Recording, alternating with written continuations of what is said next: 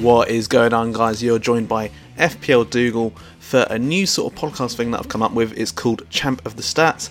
Basically, a rip off of Top of the Pops, but obviously, we're not playing music, we are looking at Champman FPL players.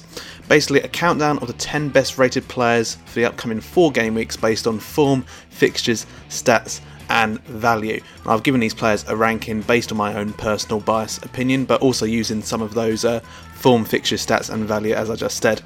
They're not always going to be the best player to choose for a game week, otherwise, someone like Van Nistelrooy will always be top of the charts. So, we're going to keep it fresh and going to look at some of those lesser owned picks, more value picks, I reckon and all of the research for the stats is done by me using Whitebeard FPL's screenshots and concentrates on stats over the last four matches. It's important to note they're matches, not game weeks, so that kind of eliminates the bias of double game weeks.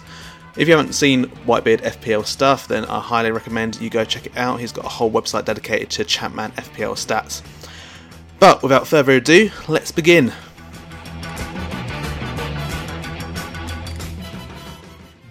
Number 10. Number 10 on the list is Julio Arca of Sunderland, a defender, 5.5 mil. He's actually the only defender to make it onto the list this week. Sunderland have failed to keep any clean sheets in the last four, but it doesn't stop Arca from collecting on some decent returns, particularly in the assist sort of area. Nine key passes in the last four matches seems to be one of, if not the top stat out of any player. Also, four key passes at home to Leeds is pretty impressive considering that Leeds aren't exactly the easiest of opposition. He's pretty much like a Dean Gordon in my opinion, but without the defensive stability. But with his next upcoming fixtures, Liverpool away, Southampton away, a blank, and Bolton at home, there's potentially a clean sheet in there somewhere, maybe a clean sheet or two if you're lucky. But he could easily get attacking returns from each of those fixtures because those defences there aren't the greatest. In his last four matches, Julio Arca has registered five shots, scoring once. He has played nine key passes, which is more than anyone else in this top 10, has won three key headers, scored one goal, provided two assists, and gathered six bonus points, averaging around six points per match, which is a pretty decent return. Number 9. Number 9 on the list is Hamilton Ricard from Middlesbrough, a forward at 6.5 million. Whilst Boksic is quite unreliable due to his high injury rating, Ricard provides you with a decent Middlesbrough attacker for a decent price. If you don't want to rely on the postman all the time, who sometimes delivers and sometimes he can't be asked. Currently, he only has one goal and two assists in his last four matches, with all of them coming at home against Manchester United. I don't think any of us saw that coming. Still posting decent stats though, such as 11 shots in the last four, with 5 of them on target. He's got Arsenal away, West Ham at home, a blank, and Derby away, which isn't the most terrible of runs, and there's definitely goals to be had in there. Two key passes and four key headers in the last four, picking up five bonus points and an average of 6.5 points per game. And he's definitely a potential captain for me in game week 21 against West Ham United at home, which, as we all know, is the easiest fixture anyone could ever have. Number 8. Moving up to number 8 now, and we are with Finidi George, Ipswich midfielder at 5.5 mil. He's a bit of a wildcard pick in my opinion. He hasn't been mentioned an awful lot, which is odd considering he's a cheap out of position midfielder, playing as a striker and for a decent ish team. He seems to be more nailed than Pablo and Alun Armstrong in the absence of Marcus Stewart, but Marcus Stewart will be fit again in a few weeks, I think, so that's one to just keep an eye out on. Uh, with the ball, Finidi seems to pull off to the right whilst playing up front, but he has played right midfield in the last game, and he seemed to fare much better there, so I wouldn't be too surprised to see him stay in that position. They play in the blank game week, which is a massive bonus, and but it is against Man United away. But it'll be a useful transfer to have if you're not playing your free hit, which I'm not going to play my free hit in that blank game week, so I'm going to be looking to load up on these players who are playing, and Finidi George is one of those guys. He's got one shot on target and two key passes in the last four. It is a bit of a wait and see for me to see if he retains that right midfield position where he was very effective in the last game.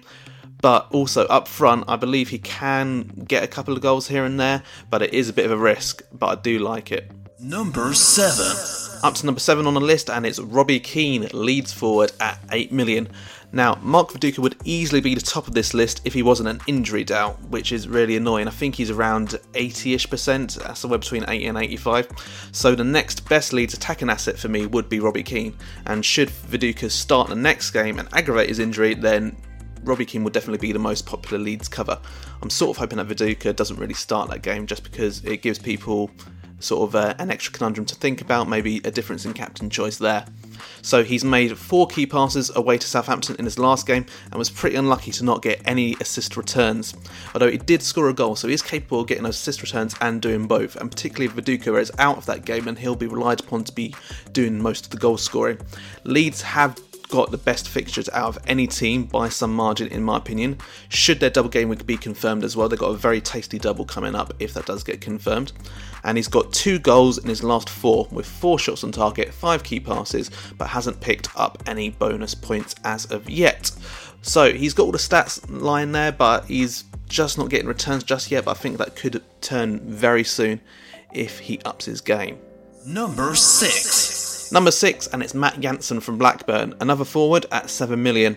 Very versatile player, he plays cam at home and then striker away, and he's much more rotation proof than Corrado Grabbi, who, as we remember, was top scorer for quite a while during the beginning a few games of the season.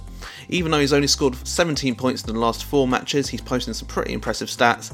Eight shots in Blackburn's match versus Sunderland, and that's probably some sort of record this season, I would imagine, despite only getting two of them on target. So he does love a shot, Matt Jansen, whichever position he plays in. 15 shots and 7 shots on target in the last 4, along with 3 key passes and 5 bonus points, which is pretty good going stats wise. He's got Tottenham at home, Bolton away, a blank, and an Ipswich at home. It's probably the best run of games for a blank uh, Game Week 22 team. Number 5. Up to number 5 in the list, and this one is a bit of an obvious one, but we'll still go for it. It's Thierry Henry, Arsenal forward at 13 mil. Ruud van Nistelrooy could have had a spot, but his stats haven't really been up to it in comparison to Henry, so Henry clinches it in his last four matches. It wasn't helped by the fact that Van Nistelrooy was rested against West Ham United, but bear in mind that even though Van Nistelrooy hasn't made this chart, it's still probably advisory to have him in just because everyone has him and they have got some terrific fixtures coming up.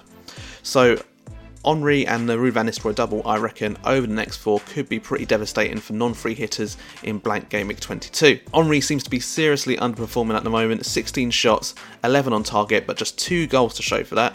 And considering how much of a marksman he is, he should be putting away a lot more than that, considering.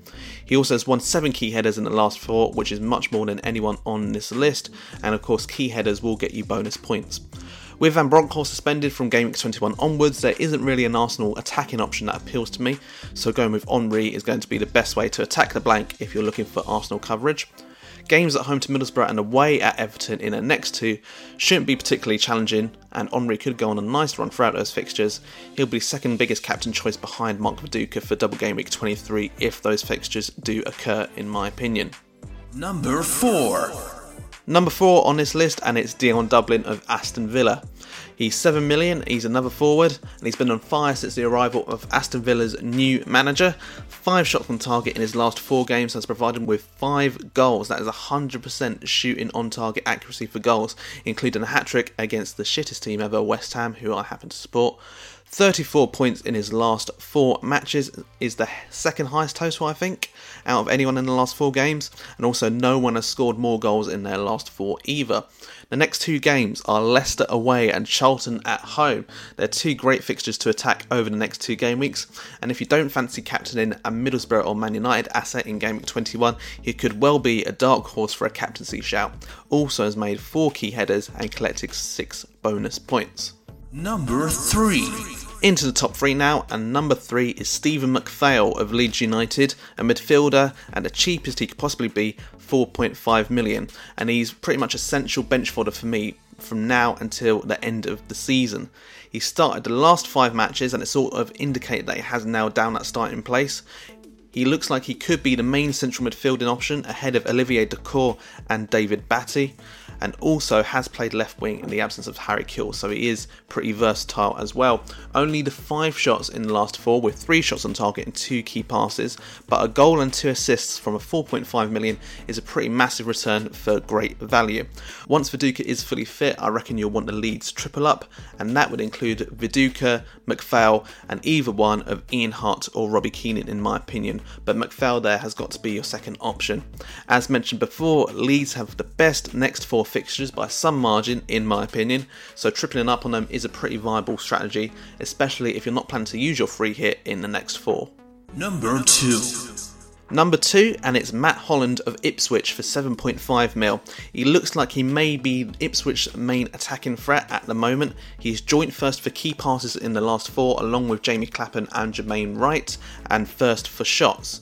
Whilst those two forwards ahead of him usually split sideways, Holland has the main central attacking role, so could be considered a false nine of sorts. And I'm not too sure if that is the case. You may have to double check with Luke Disabled, but that's how I sort of interpreted it in the pitch graphic the two forwards sort of shift to the side, and therefore the central midfielder would therefore have to push up to give them that main attacking support in the middle. He's averaging six points a game at the moment in the last four.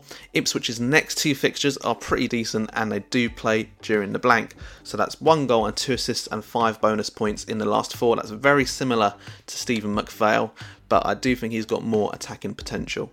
Number 1. And now it's the big one, number one on the list, and he's a bit of a shock inclusion for me. I've decided to not go with any Liverpool, Man United, or Newcastle assets, either due to a lack of form or their players being obvious choices already. So the first number one of the weekly champ of the stats is Henrik Pedersen. Pedersen has the second best points total over the last four matches behind Mark Viduka. He's scored three goals from four shots on target, showing he's been pretty prolific, two assists from five key passes, and also got 10 bonus points. So 10 bonus points out of the last 12 available, that is pretty nuts. If Bolton play well, then Henrik Pedersen does tend to play well as well. And Bolton's fixtures coming up Derby away and Blackburn at home in the next two, you could easily see Henrik Pedersen grabbing a couple of goals and assists. So he's an ideal player for a two week punt or for free hitters. He's averaging nearly 9 points per game over the last four, and it's a pretty nuts output. I'm not sure if we'd be able to keep it up, but just based on those stats alone, he's a must have for me if you're looking for that for a third or second striker role and you haven't got uh, like the Ruud van Nistelrooy or Thierry Henry double up, or he could be even a third striker in that position, but he's definitely the one to watch for me, and that's why he's top of the champ of the stats table for week one. So that was Champ of the Stats, guys. Thanks very much for listening. If you did enjoy it, feel free to let me know on my Twitter at FPL Dougal or just leave a comment on SoundCloud or something like that. I'm looking to do this every week, sort of every Wednesday morning. So before you make those transfers, make sure you check out this podcast see what my opinions are. You may be interested in them, and uh, we'll go from there. So I hope you enjoyed that, and uh, it's great to be back in podcasting. Uh, cheers to everyone who sent me nice messages after I did decide to take that uh, short hiatus. Uh, but it's good to be back. So, cheers, lads. Have a good one, and may your arrows be green.